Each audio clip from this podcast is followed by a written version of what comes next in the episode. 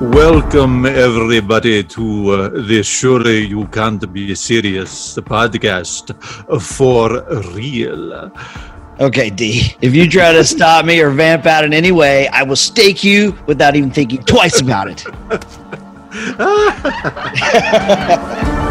last fire will rise. Hello, everybody, and welcome to the Surely You Can't Be Serious podcast.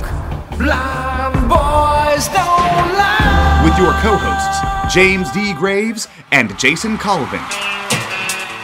All right, everybody, welcome to the Halloween edition of the Surely You Can't Be Serious podcast. We are here tonight and next week comparing Fright Night 1985 and The Lost Boys 1987. I am super jazzed to be talking about these movies. Jason, what do you think, man? Oh, man, completely fired up. Love these movies. I saw Lost Boys in the movie theater, definitely. And Fright Night, I caught up on HBO, I think, and watched it a bunch. Love them both, though. Very excited to be talking about these. What about you? Super excited to talk about these as well because I was like 9 and 11 when these movies came out. I wasn't seeing them in the theater, but as soon as the folks were away, I was pulling them up on the satellite. The gigantic satellite dish in the backyard? Yes, it's the gigantic satellite dish that I had to go out and hand crank to a notch inside of a steel pole. But I'm pretty sure through some glitchy kind of snow, I caught both of these movies. These movies are great because they combine not horror, but sort of thrilling stories with comedy and a sense of style and scares for sure. It's just a great combination. Yeah, they had kind of resurrected the vampire movie, which had become a mockery in the early 80s. You had Once Bitten and Love at First Bite and several other just kind of cheesy vampire movies that were coming out. And these two movies made vampires cool again. Yeah. I don't know if you remember this movie, but there was a movie called The Hunger that starred Susan Sarandon, who's actually the ex-wife of Chris Sarandon, the head vampire from Fright Night. Right. Yeah, it was not a good movie. No, it wasn't. Okay, awesome. Let's get into it, man. Yeah, let's jump in.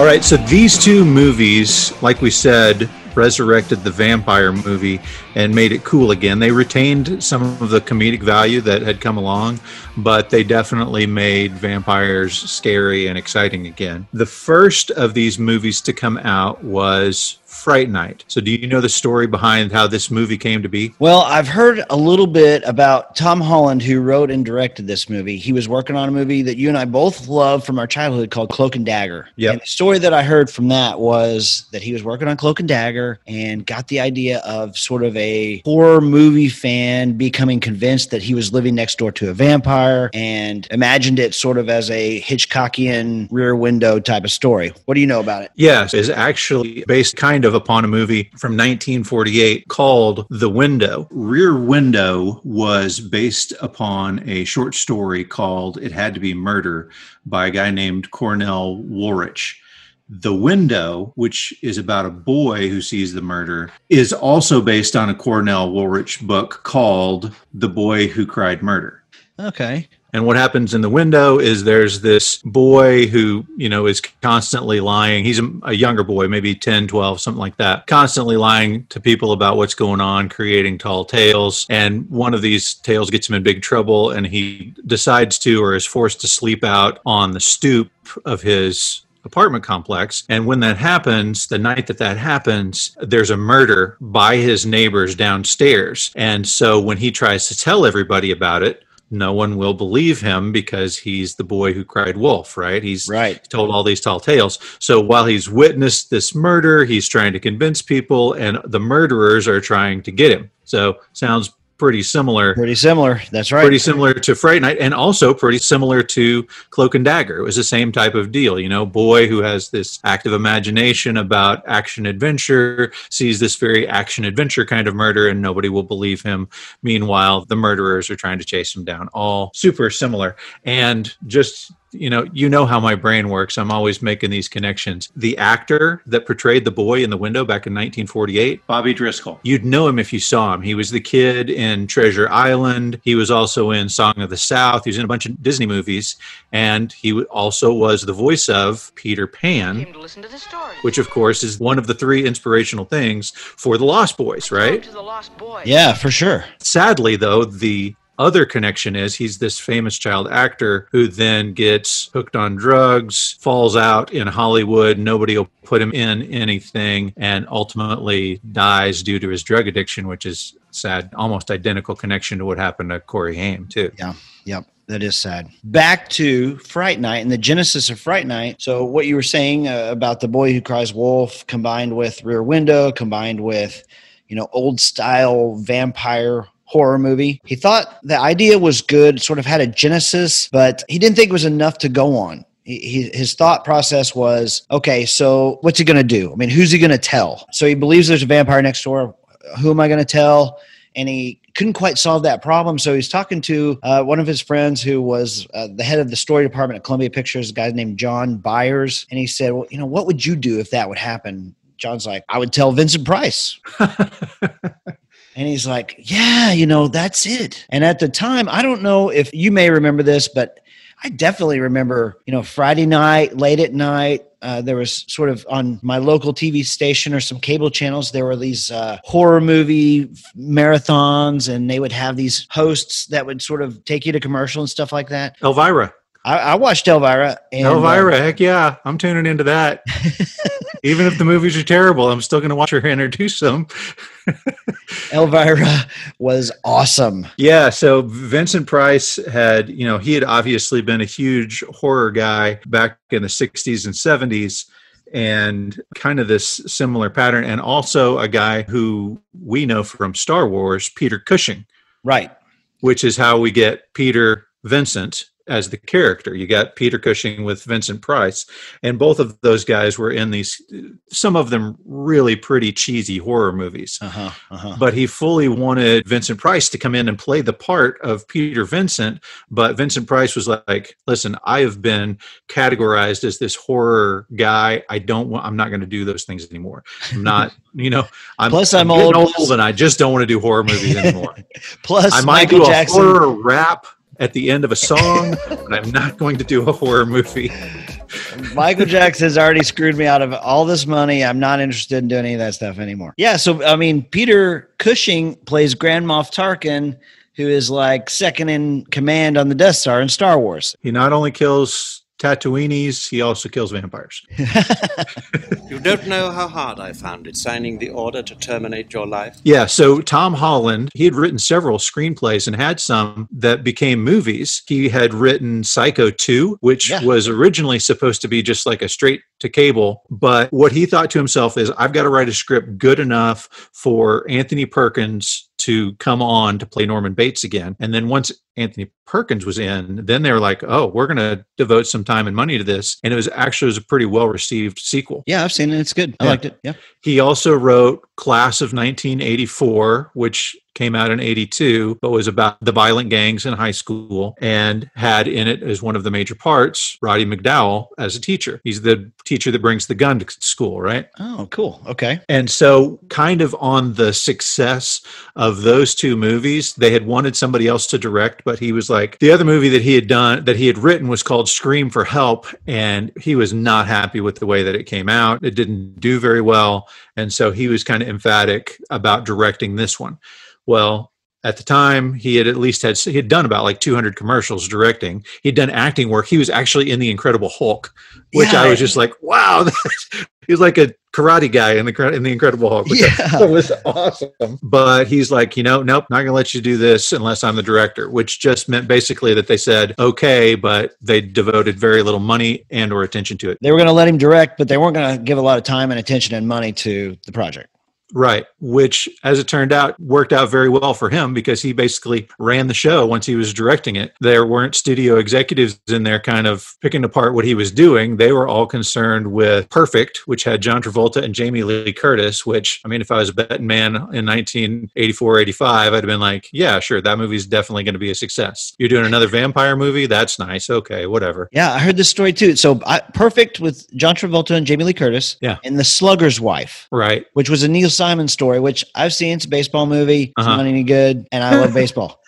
So, hey, I was going to mention one thing before we got rolling too far away. When we're talking about Elvira, Cassandra Peterson is the actress who portrays Elvira. Of course, she wears a wig and all that stuff. Yeah. Did you know she is in Pee-wee's Big Adventure? He goes to the biker bar, and he's like, I'm trying to use the phone. And they all decide they're going to kill him, right?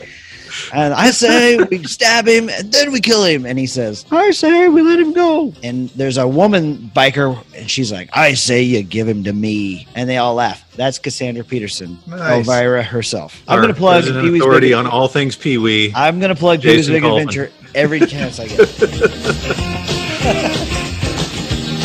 Hey, everybody. Thank you so much again for tuning in. We are overwhelmed by your support. I wish I could buy every single one of you a cup of coffee, but I can't. But if you would like to buy Jason and I a cup of coffee, you can go to our Patreon page and subscribe for as little as $5 a month. There are extra perks that come along with that.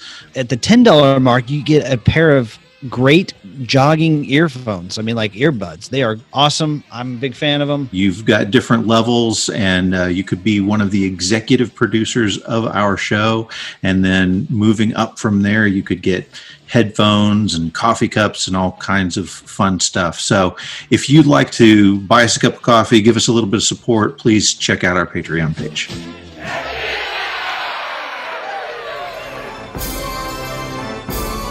So that's how Fright Night was conceived. And then a couple years later, you've got Fright Night that's come out. You've got The Goonies that has come out. And so a couple of writers think, hey, that'd be a good idea. Let's combine the stories of Goonies and Peter Pan, who stays young forever, with vampires, because that's how they stay young forever. And so we're going to write a Goonies-style vampire movie. And their names were James Jeremias and Jan Fisher. And I was surprised to learn they were paid $400,000 for this script. $400,000. I looked at their history. She's got 7 writing credits, 3 of which are Lost Boys related, and the other 4 are like an episode of Ironside and Golden Girls. I mean, she's got no other writing credits. He doesn't have any other writing credits other than this, and they get paid $400,000 for a script that they ultimately completely changed. I know, man.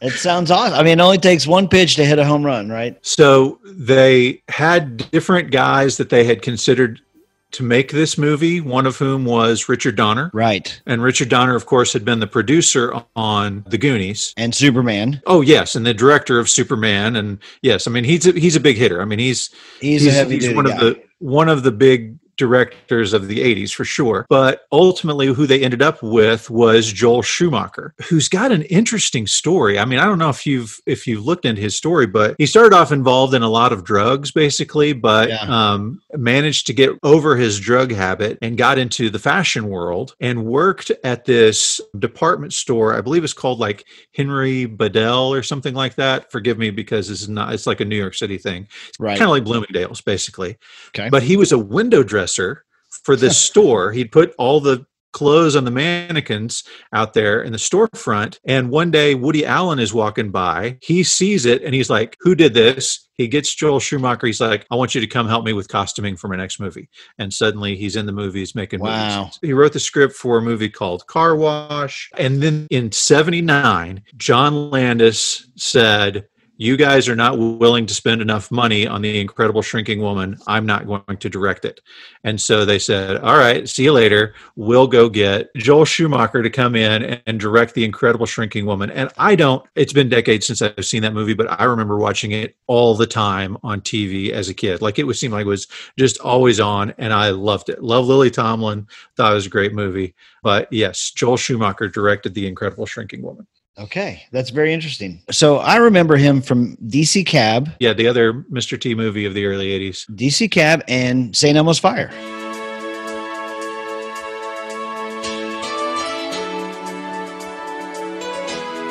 So when they get him aboard to direct The Lost Boys, he's like, nope, don't want to do this Goonies thing. Don't want these to be kids. My guess is that he'd seen Fright Night at this point and was kind of turned on by the idea of sexy vampires. And so he's like, we're going to have our vampires be young, rock and roll looking, sexy vampires. Okay, well, let's back up 1 second, because before Joel Schumacher came on, Richard Donner was set to direct Lost Boys. Yes. And he was going to direct it as a Goonies go vampire type of movie. Uh-huh. But it took a little bit longer than he wanted it to. He was kind of tired of hanging around. And when it finally came time to release it, he had another project that he was going to go work on. You might have heard of it. Lethal Weapon. Yeah. Yeah. Lethal Weapon. Yeah, I think I've seen that one. And so it worked out. I mean, I am so glad that we got The Lost Boys from Joel Schumacher. Yeah. And we got Lethal Weapon with Richard Donner. Right. And then Schumacher brings in another writer to rewrite the script.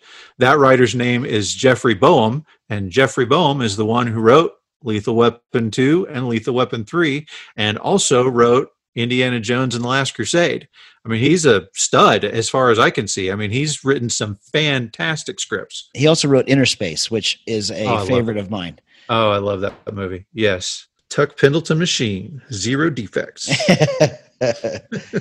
What's amazing is how many people that were in this movie were like unknown actors at the time that they got cast in this movie. You've got Kiefer Sutherland, you got Jason Patrick, you've got Alex Winter, you got Corey Haim. Corey Feldman was pretty well known at this point. He was. But this certainly didn't hurt his career at all. And then you've got some real veterans out there. You've got Diane Wiest, you've got Edward Herman. I always get him and Fred Munster confused. And then you've got... You had Bernard Hughes as the grandpa. Yeah. Read the TV guide. You don't need a TV. Bernard Hughes, who I remembered from a TV show when I was a kid called Mr. Merlin. Did you ever watch Mr. Merlin? I don't think so. It was like supposed to take place in modern times, except he was Merlin the magician from King Arthur days. Yeah, right? Yeah, right. Right. And then, of course, he was also the crotchety old doctor in Doc Hollywood, which is another favorite movie of mine.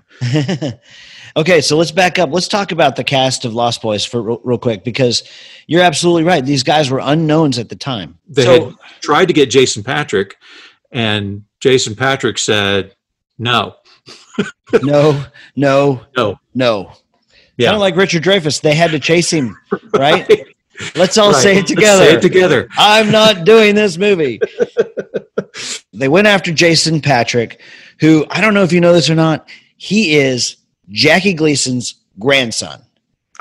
Jackie Gleason of Smoking the Bandit. There's no way that you could come from my loins.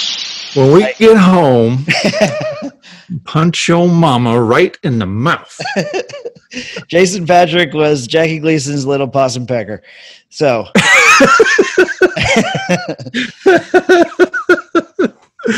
So he turned the movie down. He didn't want to be flying around and biting people on the neck and stuff. And so he said no. Kiefer Sutherland, obviously, I mean, is the son of Donald Sutherland, who was a huge actor in the 70s. And so I always kind of had that same kind of idea that, hey, he's just he's prodigy, following in the family business, right? But it turns out, like, Kiefer Sutherland didn't really grow up with Donald. He lived in Canada with his mom. He ran away from home when he was 15 years old and decided to go out and be an actor, and just did it on his own. He told his folks about it after he had already started having some success with it. But I saw this interview where they were talking to Jason Patrick and Kiefer Sutherland, and the interviewer says, you know, I heard that you guys both turned this down. And Kiefer Sutherland was like, I didn't turn it down. I would have done a Campbell Soup commercial at that stage of my life. Because he hadn't done anything. He had done At Close Range, right? Joel Schumacher was moved by his appearance at the very end of At Close Range. It's a courtroom scene, and basically he was emoting just using his face. Right. And Stand By Me, he had filmed, but it hadn't been released yet, so he didn't have a lot to stand on, so to speak. Here's a story on that real quick. It's totally sidetrack. All right, sidetrack. That's okay. So he was in that movie with all of those guys, including Corey Feldman, but also River Phoenix, right? Yes. In Stand By Me. And yeah, he knew how to play the guitar. River Phoenix was learning how to play the guitar. And if you don't know, Stand By Me is based upon a Stephen King story called The Body. And that's what the original name of the movie was going to be, was The Body. Right. And so he's... you know, between takes, when they're not working, he's working with River Phoenix on the guitar, and he's like, oh, do you know the song Stand By Me? That's a simple one. It's a good one to start off with. And he starts to teach him how to play it. And while they're sitting there playing it, Rob Reiner walks by, and he's like, oh, Stand By Me. I love that song. And like 3 weeks later, that became the title of the movie. Wow, that is a great story that I have never heard. That is really cool. Just as a side note, The Body, Stand By Me, written by Stephen King. Yeah. Fright Night, there are a lot of similarities to a Stephen King story called Salem's Lot. Back to the cast? Yeah, so we're working on the cast of Lost Boys. Lost Boys still. Okay, so ultimately Joel Schumacher met with Jason Patrick and convinced him to do it by saying that he would allow him to have some creative input on how to handle things. And Kiefer Sutherland said he was actually kind of instrumental in the way that the movie turned out. Interestingly, he and Kiefer Sutherland are very close friends, but whenever Kiefer Sutherland broke off his engagement with Julia Roberts, she ran off to Europe with Jason Patrick, and they were a couple out there. I know. That's awkward, but I've heard them talk since then. Their friendship has outlasted that little trade-off. So good for them. Outlasted the runaway bride. Yeah, exactly. Jason Patrick was also very instrumental in hiring Jamie Gertz. They would not have hired her only because of Jason Patrick's insistence. She had been in a movie with him called Solar Babies. When they were looking to hire an actress for the part of Star, Schumacher was looking for someone a little more like Meg Ryan. Blonde. Right. Sort of shorter haircut. Brunette was not even on the board. But you know what? As a 14-year-old boy at the time, we're very thankful that they went with Jamie Gertz. Right. Nothing wrong with Meg Ryan, but yeah, Jamie Gertz, she had her hot going on in this movie. Yeah, majors. So they've got all of these newbies, and then they said, let's swing for the fences and let's try to get Diane Wiest to play the mom. Now, she has just won the Academy Award for Best Supporting Actress for Hannah and Her Sisters. So they're just thinking there's no way. Nope. She totally said, yeah, sounds great. Let's do it. Yeah.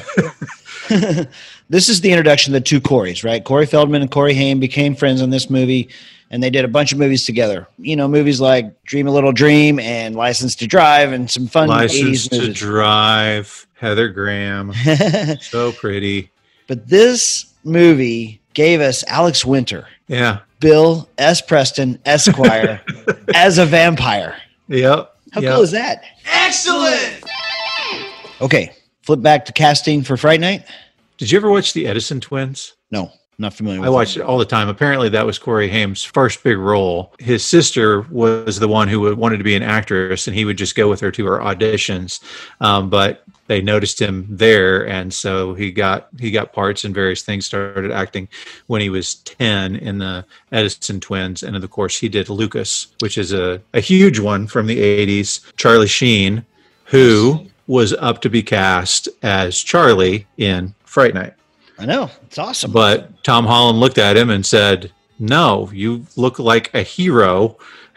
You look like a superhero. You're too good looking. No. Out you go. We want somebody who looks more like the boy next door. And I think that they cast it perfectly.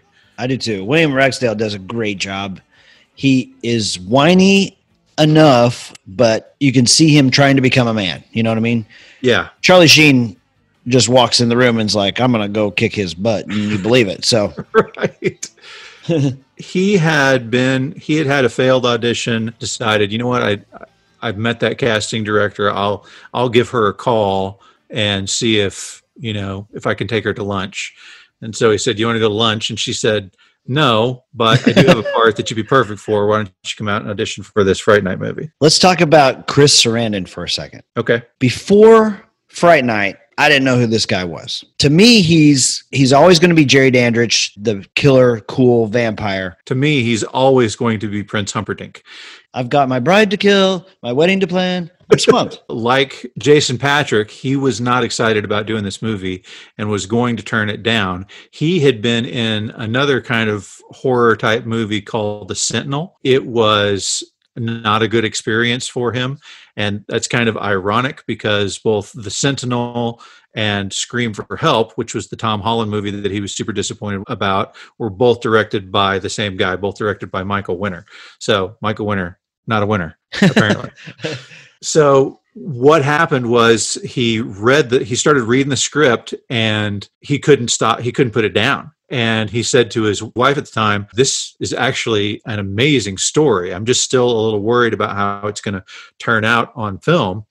And so within the next couple of days, he's arranged a meeting with Tom Holland. And Tom Holland had so much love and devotion to this script that he was able to go through basically shot by shot with Chris Sarandon about what was going to happen and basically played the whole movie for him in 2 hours just by reciting it to him. And Chris said, I'm in, let's do it. That's awesome. I love that. Love that story. When a director is that passionate about a project and can sell an actor and say, hey, come do this with me. We're going to make this really cool project. It's great. Yeah. One of the guys I think that does an amazing job is Stephen Jeffries, the guy who plays Evil Ed. Yeah, so he had just come from a movie also with Amanda Bierce in it called Fraternity Vacation, which is not a good movie. It's just one of those, dumb. It's a spring break. Yeah, spring break movie. I believe it had Tim Robbins. Robbins in it, who, of course, then went on to be partnered with Susan Sarandon from Bull Durham. That's an interesting thing. So so Stephen Jeffries and Amanda Bierce were both in Fraternity Vacation at the time that they got cast in Fright Night. Okay, so Amanda Bierce was the last actor cast for Fright Night. Yeah. And I think Stephen Jeffries even said, hey, I just got done working with this girl. They had played a couple in that movie. Yep. Yeah. And he's like, hey, she was good. She looks like the girl next door, and they brought her in, and she was perfect. Yeah. She was 27 when she did Fright Night, which I think was really good because over the course of the movie, she goes from naive, scared, prude teen to sexy active, woman. Sexy, passionate vampiress. You need a woman to pull that off, I think. And Stephen Jeffries, he had been thinking that he was going to get cast in the role of Charlie Brewster and was actually disappointed when he found out that he was going to be Evil Ed. But he is one of the most memorable parts in the whole movie. Oh, you're so cool, Brewster.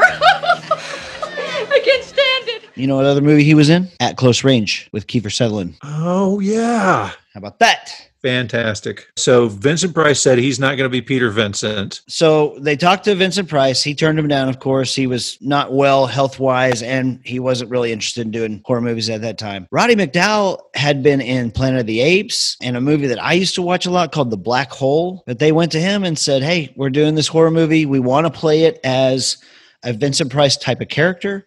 And he said, in his mind, he was like, I'm going to play this as like a bad imitation of Vincent Price. So they went to him and he was like, yeah, okay, I think I can do something with this. What he decided was he was going to be the ham actor who could never do anything better than these bad horror movies. And they've had that character in that first scene that you see him in the TV and he's got the spike and he's about to drive it he's got the spike backwards. That is so funny. And a lot of people don't realize that he's going to go stake the vampire and it's the business end of the stake is pointing in the wrong direction.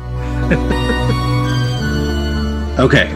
So did you know that there were actually TV shows called Fright Night? Really? Yes. So back in the 70s, there were a couple different shows. One was broadcasted by an LA station. One was by its sister station in New York City, but it was called Fright Night.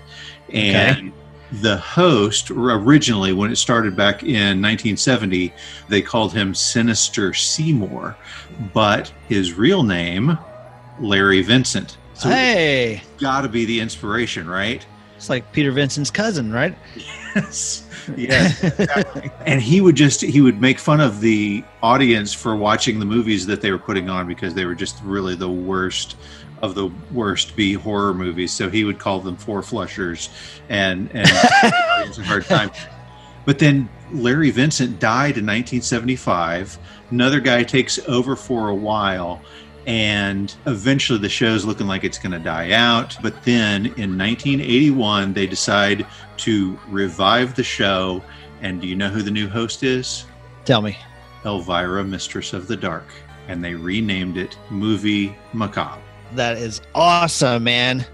I love Elvira. What other podcast are you going to get that kind of information on? That's awesome, man. That's awesome. Jonathan Stark plays Billy Cole, who he had been involved in like Second City. He was an improv type of guy, mostly comedic type of stuff. When he came in to do his audition, he did the part where Charlie has brought the cop over to try to find the dead body or whatever, accusing Jerry of murder. And so he looked at that scene and said, to me, the way to play this is to play it funny. Ooh. So I'm going to improv it a little bit, and I'm going to play it up as funny, and that's what won him the part. And it was they did a great job with that scene. He and the cop, who was played by Art Evans, they did a fantastic job of kind of riffing off each other in that scene to make it funny, and it went better that way. It went better to have them making fun of Charlie because that's really kind of what would happen, right? Yep, for sure. And then, of course, an extremely well-played performance of Hooker by Heidi Sorensen, who has also been in Spies Like Us, sharp-looking lady. She was the Playmate of the Month, July 1981. Say it. Google search. Yeah. When she did her part, okay, we have to talk about this. I don't know if this will make the final cut, but... The director of the movie really wanted her to be stunning and something that would really catch Charlie's eye. Yes. And so he wanted to. It wasn't cold enough outside. Yeah, exactly. So he went to the costume designer and said, "Do you think you could tell her to, rub ice on her nips to try and, get Charlie's attention?" Yep. And so she did, and effective. Yeah, effective. We're giving it up to Heidi Sorensen. Yeah.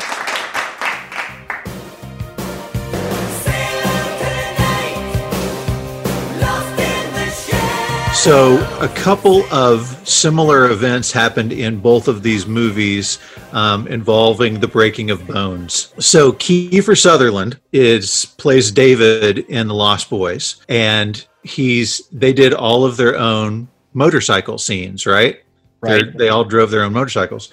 And so at some point between takes, he's on his motorcycle on the boardwalk, and there's this kind of hot girl walking around at the boardwalk. And so he starts popping wheelies to show off for her and ultimately loses control, runs the bike into the railroad tracks, which falls over on top of him and breaks his arm in 3 places. You will notice at some point in the movie that a hand becomes gloved and stays gloved throughout the remainder of the movie. Well, Jamie Gertz didn't know about this, right? And so they're doing these motorcycles, and because it's his right hand that's broken, they had to revamp the... Do you like that pun? Nice. Revamp. They had to revamp the motorcycle and put the throttle on the left-hand side. And so she gets on the back of the bike ready to shoot this scene, and she's looking, and she's like, why is it on the other side? And then she sees his arm. She's like, what happened to your hand? And he's like, I broke my arm in 3 places. And she's like, are you sure you can drive this thing? And he goes, well, we'll see, and takes off. So, yeah, I thought that was an interesting story. So Kiefer Sutherland broke his wrist. William Ragsdale injured his foot when he was running down the staircase during the last shot filmed on Christmas Eve, 1984, just 3 weeks into principal photography. So this is the scene where he had to come down the stairs and meet Jerry the vampire, right? Right. The scene is kind of goofy anyway, because anytime I call my teenager to come downstairs for me, he's like, whistling a tune and coming down, sure, Mom, what's going on? I'm like, that never happens right. in my house. The director said, okay, let's try it again. Just do it faster. Uh-huh. And this is literally the last shot before they break, before Christmas break. Yep. Yeah. And he stumbles and falls and breaks his foot when he's coming down the stairs. Yeah, he falls and he's like, I sprained my leg, guys. And so they go grab some ice and are icing it up. And the guy who's the sound guy comes over to Tom Holland and says, it's not sprained, it's broken. Yeah. He's like, what? He goes, I heard it break. And they went and had it x-rayed. Picked it up. Yeah. And it's, sure enough, it was broken. So he had to postpone his more active scenes until later on in the movie. Wow. That's cool. Let's talk about location for a second. Okay. Both of these have an interesting location, I think.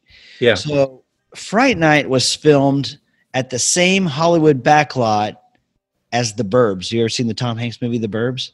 Love it. Yeah. Also has Corey Feldman in it, of course. Yep. Same street. And then, of course, The Lost Boys, that's shot in Santa Cruz, California. Uh-huh. Where you have the Santa Cruz Boardwalk and you have that amusement park right there. Setting heavy Lost Boys. And yeah. They were actually reluctant to have the movie film there because of the murder capital of the world line from The Lost Boys. And yep. That place, Santa Cruz, had a murderer in the 70s who had gone on a killing spree. And so they were real reluctant to have the murder capital of the world story. But because the movie made the boardwalk look really cool and fun, they decided to do it. So from 1970 until early 1973, Santa Cruz was terrorized by 2 serial killers and 1 mass murderer, turning the once sleepy beach town into the murder capital of the world. So there were actually 3 killers in a 3-year period operating heavily at the time. So it really was the murder capital of the world. That's crazy. Isn't that insane? Yeah. Santa Cruz. I think it'd be cool to go out there sometime. I think that that infamous roller coaster is still there and still operates. And I know that every summer they have a free beach movie series that they show while they're out there, and Lost Boys is on that list. They always show the Lost Boys. So in addition to the 2 broken bone stories, we also have 2 going out in costume stories. Kiefer Sutherland and Jason Patrick were in the midst of the scene where they're fighting each other and they're both vamped out and they broke for lunch. And Kiefer was like, man, I don't want to eat the studio food again. Let's go get something to eat. So they went out in like full makeup, out driving to go get a burger or something. And somebody... They pull up to the stoplight and some lady looks over at them and she goes, you're disgusting, and then drives off. and he was like, we felt like we were a success for the day. And same thing happened to Jonathan Stark. Yeah, Jonathan Stark. Okay, yeah. Yeah, Jonathan Stark had been in the... He had finished up with the scene where he melts. And so they get done shooting for the day, and he's like, oh, hey, can I go shower off before I go home? And they're like, oh, no, the plumbing's messed up. You can't shower here. He's like, okay, well, I guess I'm just going to drive straight home. So he gets in his car, and of course, he's almost out of gas. So he's going to stop at a gas station. And he says, he goes to a full service station. The guy walks up to his window and just turns white. He got the gas for him, didn't say anything, but like as soon as he pulls off, he's looking in his rearview mirror and he sees the guy running for the phone, and he's like, sure, he's calling the cops. I'm going to have the cops pull me over on the way to my house. You talked about this before, the Billy Idol haircut. Yeah. So you had said, hey, I've heard this. I haven't confirmed it. I've got it confirmed. I heard the story from Kiefer Sutherland. Here it is. Okay. You ready? Yeah. Okay. So Joel Schumacher says to Kiefer Sutherland, listen, I want these guys to look like rock and rollers. So let your hair get long, stay long, but I want it to be white. And so Kiefer Sutherland's letting his hair grow really out. It's already pretty long. Then he does the white hair and he says, I looked like Ric Flair the rest of it's like, I look ridiculous with his long white hair. And he said, so right at this time, Billy Idol had just gone out solo. He had just left Generation X, gone out solo and was super popular. And so he was like, I'll get the top cut like Billy Idol's hair and I'll leave the back long. So that's how you get That's how you get David's haircut. He didn't invent the mullet, but he certainly made it popular for another few years after that movie came out. The kind of Bosworth, business up front, party in the back. No, I definitely agree. It's Billy Idol mixed with a little bit of Ryan Bosworth. Very cool. And then the final fight scene is basically Billy Idol fighting Jim Morrison. Yeah, because Jason Patrick really does. I have to think that's why they wanted him so bad, is because how much he looked like Jim Morrison back then. Because they've got the huge Jim Morrison poster in the sunken hotel. Right. They play The Doors' People Are Strange in the intro of the movie. There's definitely a Jim Morrison bent going on there. For sure.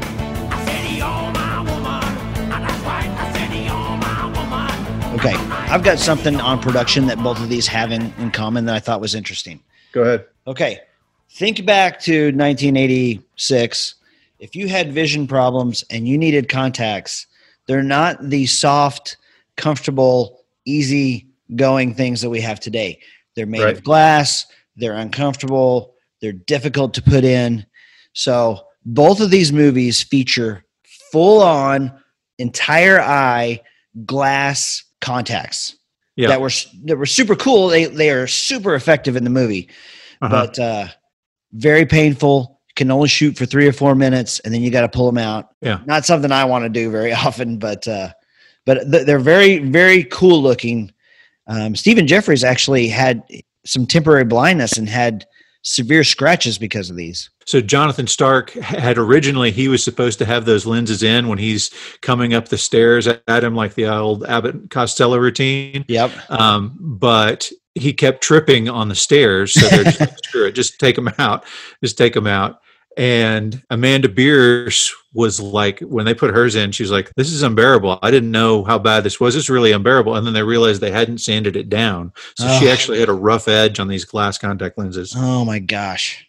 But probably the most important thing that happened from these glass contact lenses is with Kiefer Sutherland in Lost Boys, that moment in the movie where he sheds a tear. It is because of the glass contact. Like they had been shooting and shooting, and like it was supposed to be, you know, you're done in 7 minutes, and he was like on minute 8, and it was just like, I could not stop it from happening. Just could not stop it.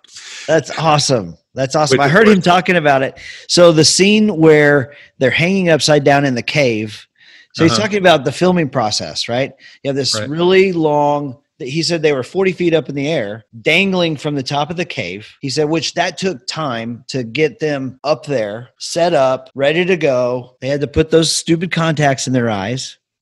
So they had to do all this effort, plug their eyes. Okay, here we go. Ready, action. And you got like 3 or 4 minutes to get everything you've got. And then, okay, that's it. Get them down, take the things out of their eyes. So just a tremendous amount of effort to get that shot. But again, it works. It's really good. We're kind of moving into special effects a little bit. So before we get there, I just want to tell one quick story. So Kiefer Sutherland talks about how much he learned about acting from this movie. You know, obviously you've got a lot of young, very new actors, but you've got these handful of older, more experienced actors.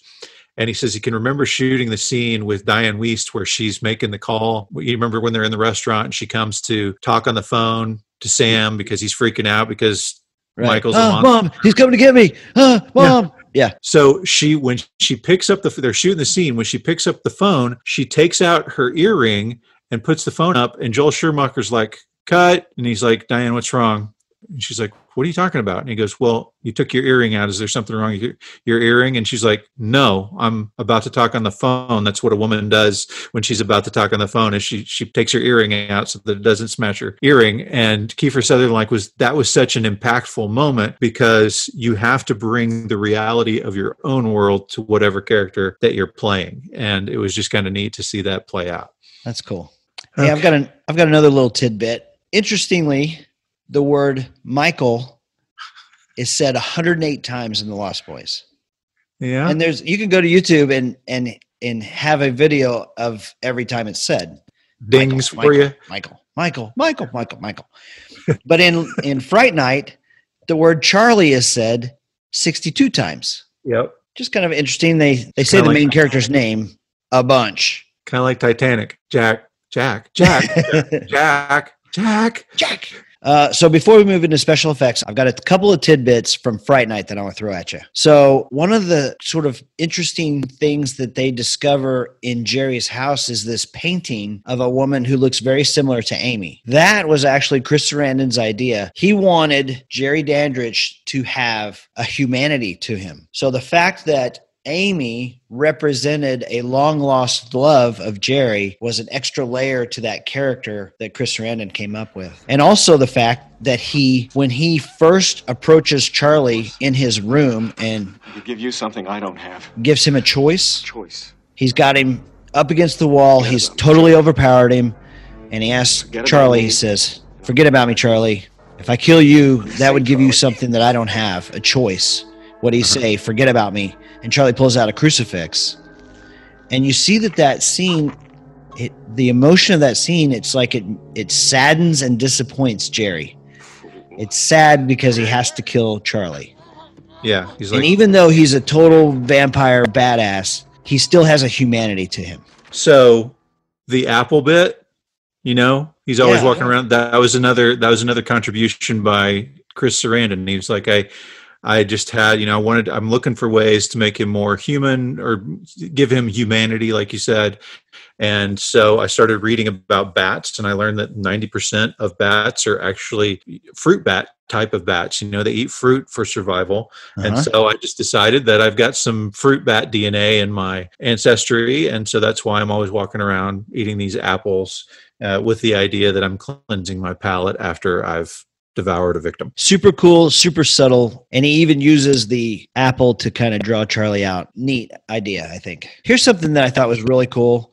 Just another little tidbit from behind the scenes at Fright Night. The cast and crew members of Fright Night recall that Roddy McDowall spent tons of time videotaping behind the scenes. He had his own little camera, little camcorder, and videotaping. Nobody ever saw the tapes, and nobody knows where they are. We ready to move on to special effects? Let's try to go for special effects.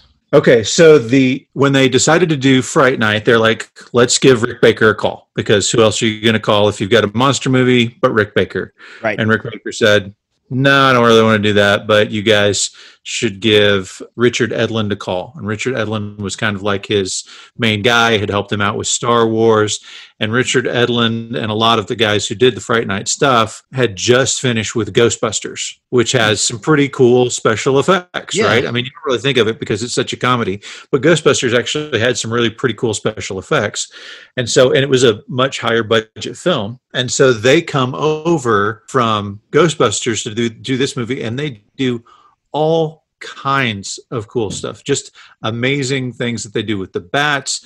When Jerry gets stabbed with the pencil and he has his transformation, I mean, Jerry cannot handle pain, right? He's got some humanity, you know, in his choice giving and his apple eating, and then he's also got some monster in his I can't handle pain, and I'm a little bit petty. I felt like he's a little bit petty. I felt like the cooler vampires would have let some more of that stuff go, but he was just like, no, I'm just a guy who's kind of a bully about things, so this is the way it's going to be. But anyway. Yeah, so he destroyed Charlie's car for the fun of it because he's going to kill him the next night anyway. Right. What is that about? You're going to kill me, but you're going to trash my car? Really? Gosh. That car, by the way, was Tom Holland's car. I don't know if you knew that. Tom Holland's car. Oh, cool. Yeah, so Steve Johnson was one of the main special effects guys, who's just hilarious. There's a great documentary on Fright Night, and the guy is funny. Like the first thing that he says is, I love doing this movie. I mean, for one thing, they had a lot of cocaine. And so he was the guy responsible for the pencil through the hand thing. And he had seen, you know, when you're a special effects guy, when you watch a movie, what are you going to do but look at the special effects, right? Right. So he had seen Excalibur. And there's this scene where Lancelot is naked and he gets a sword through like his abdomen. And you can see the sword going in, and you can see the sword on the other side of him. Uh-huh. And then he pulls the sword out, and, you know, a point comes out, and the point isn't behind him anymore. And he's just like, how the heck did he do that? How did they do that special effect? And so it was this really kind of tricky thing. He turns just momentarily as he's pulling the sword, and he's like, they had to have a string on that point that they had in the back and a retractable blade for the front. And so when he pulls it out, the retractable blade comes out, and as he turns, somebody yanks that point off with a string so you never see it. And so he went through that whole process with pencil in the hand. He's like, right. You're going to see the pencil going through his hand, and then you're going to see him pull the pencil out of his hand, and it's going to be awesome. And so he rigs the whole thing up. They do the scene. It works perfectly. And they start watching dailies. No, I think it was even after dailies. It's like they had done a pretty well, one of their final edits. Yeah. Yeah. And he's watching with Tom Holland, and Tom Holland does an intercut scene of Charlie's reaction as he's pulling the pencil out. And he's like, you ruined the... Yeah. He's like, everybody's going to just think that it happened while you did the cutaway. This was, you know, you've ruined it. So Tom Holland was like, okay. Yeah. We will take the reaction shot out for you and your special effect. That's a great story. And we don't have practical effects hardly anymore at all. These weren't computers. They didn't have green screens, and they didn't do all this stuff. So they looked real because they were real. Right. And we've lost that, I think. Anytime, there's lots of times I watch a movie, I'm like, these stupid computer effects, they look like junk. It's like watching American Werewolf in Paris after having seen American Werewolf in London. Exactly. You're like, exactly. What the heck is that? The actors had to endure hours and hours. Like Chris Sarandon, to get into his makeup, like the full-on monstered out Chris Sarandon, took 8 hours. And he had to do that for several days. And so... he was just there bored, and he said, can you guys teach me how to do something so that I can do something for you guys? And maybe we speed this up a little bit, and I'm not going insane while I'm just sitting here. And so he ended up putting they showed him how to put the finger extensions on when he had the long pointy fingers. So Chris Sarandon, learned to do some special effects for the movie. And then they had Stephen Jeffries in the wolf costume. I don't know if you call it a costume. I mean, they basically made him the wolf, and that was like 18 hours. Yep. And pretty brutal. He had that. I mean, maybe the most memorable scene in the whole movie to me is the scene where he burns the cross into his forehead. Such a cool scene. Fantastic. It's brilliant. Brilliant scene. They had to use. He had to go through the wolf process, and it was miserable for him as well. But they had a really great, the transforming process when that wolf is crawling along and he's half wolf and half man. I was sitting there going, is this a machine? Is this a person that looks real? I can't figure out how they're doing it. They did a really great job with it. Yeah. It's heartbreaking. That scene is truly heartbreaking every time I watch the movie. Yeah. Where Evil Ed has been stabbed and is transforming back to the boy, and he reaches out. I saw an interview with Chris Sarandon talking about the finger extensions, right? Uh-huh. And they are super effective. They look really cool. We can talk about some of the vampire lore that we see throughout these movies, but he talked about how the finger extensions, although they looked cool, it did make it difficult for him to go to the bathroom.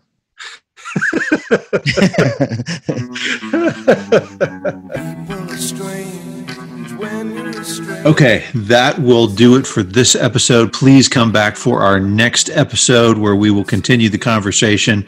We're going to talk more about the composers and the awesome soundtracks involved here, some of the special stories involved. You can't miss it. Come back for the second episode of Fright Night versus The Lost Boys next week. Awesome, D. It's been fun, man. Yeah. See you guys next week.